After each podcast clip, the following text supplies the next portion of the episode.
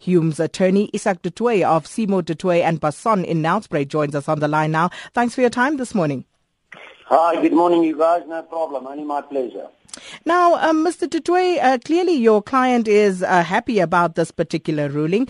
Um, but uh, what is your client's situation here? Does he have rhino horn in his possession that he wishes to sell? Yes, certainly. Uh, my client has in fact been a rhino breeder for several years, probably more than 10 years. And uh, as an anti-poaching measure, he has been dehorning his rhino uh, for quite some time. So yes, he's got he's got quite a large number of rhino horns in his possession. Um, he's, however, forced to store them in undisclosed off-site uh, uh, locations, obviously for security purposes. And uh, yes, he intends to attempt at least to generate some form of income to uh, to pay for his anti-poaching efforts. So, so what does he intend to do now? Because this is only domestic.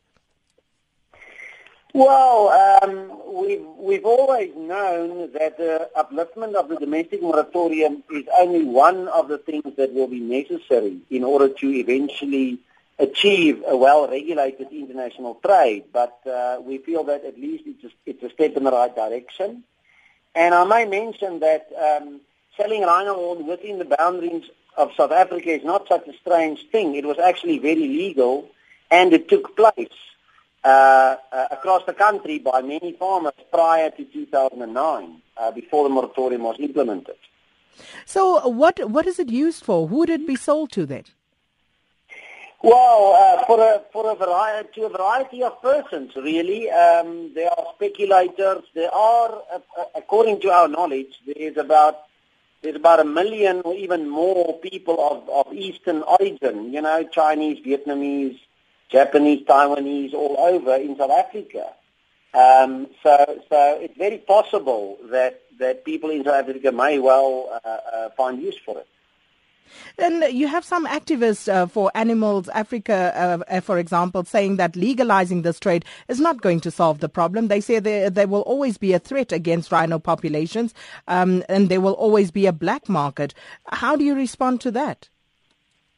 Well, it's, uh, it's of course a complex answer, but the simple answer is that at the moment there is only a market for poachers.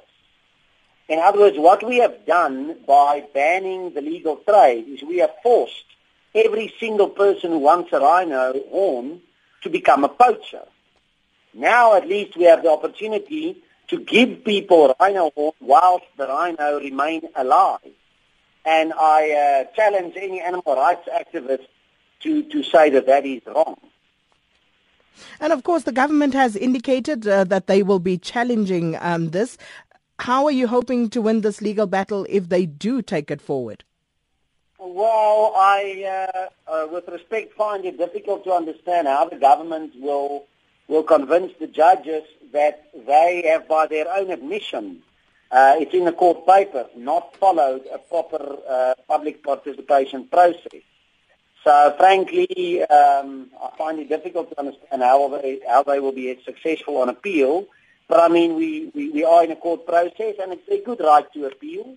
So if that process follows, we will respond accordingly.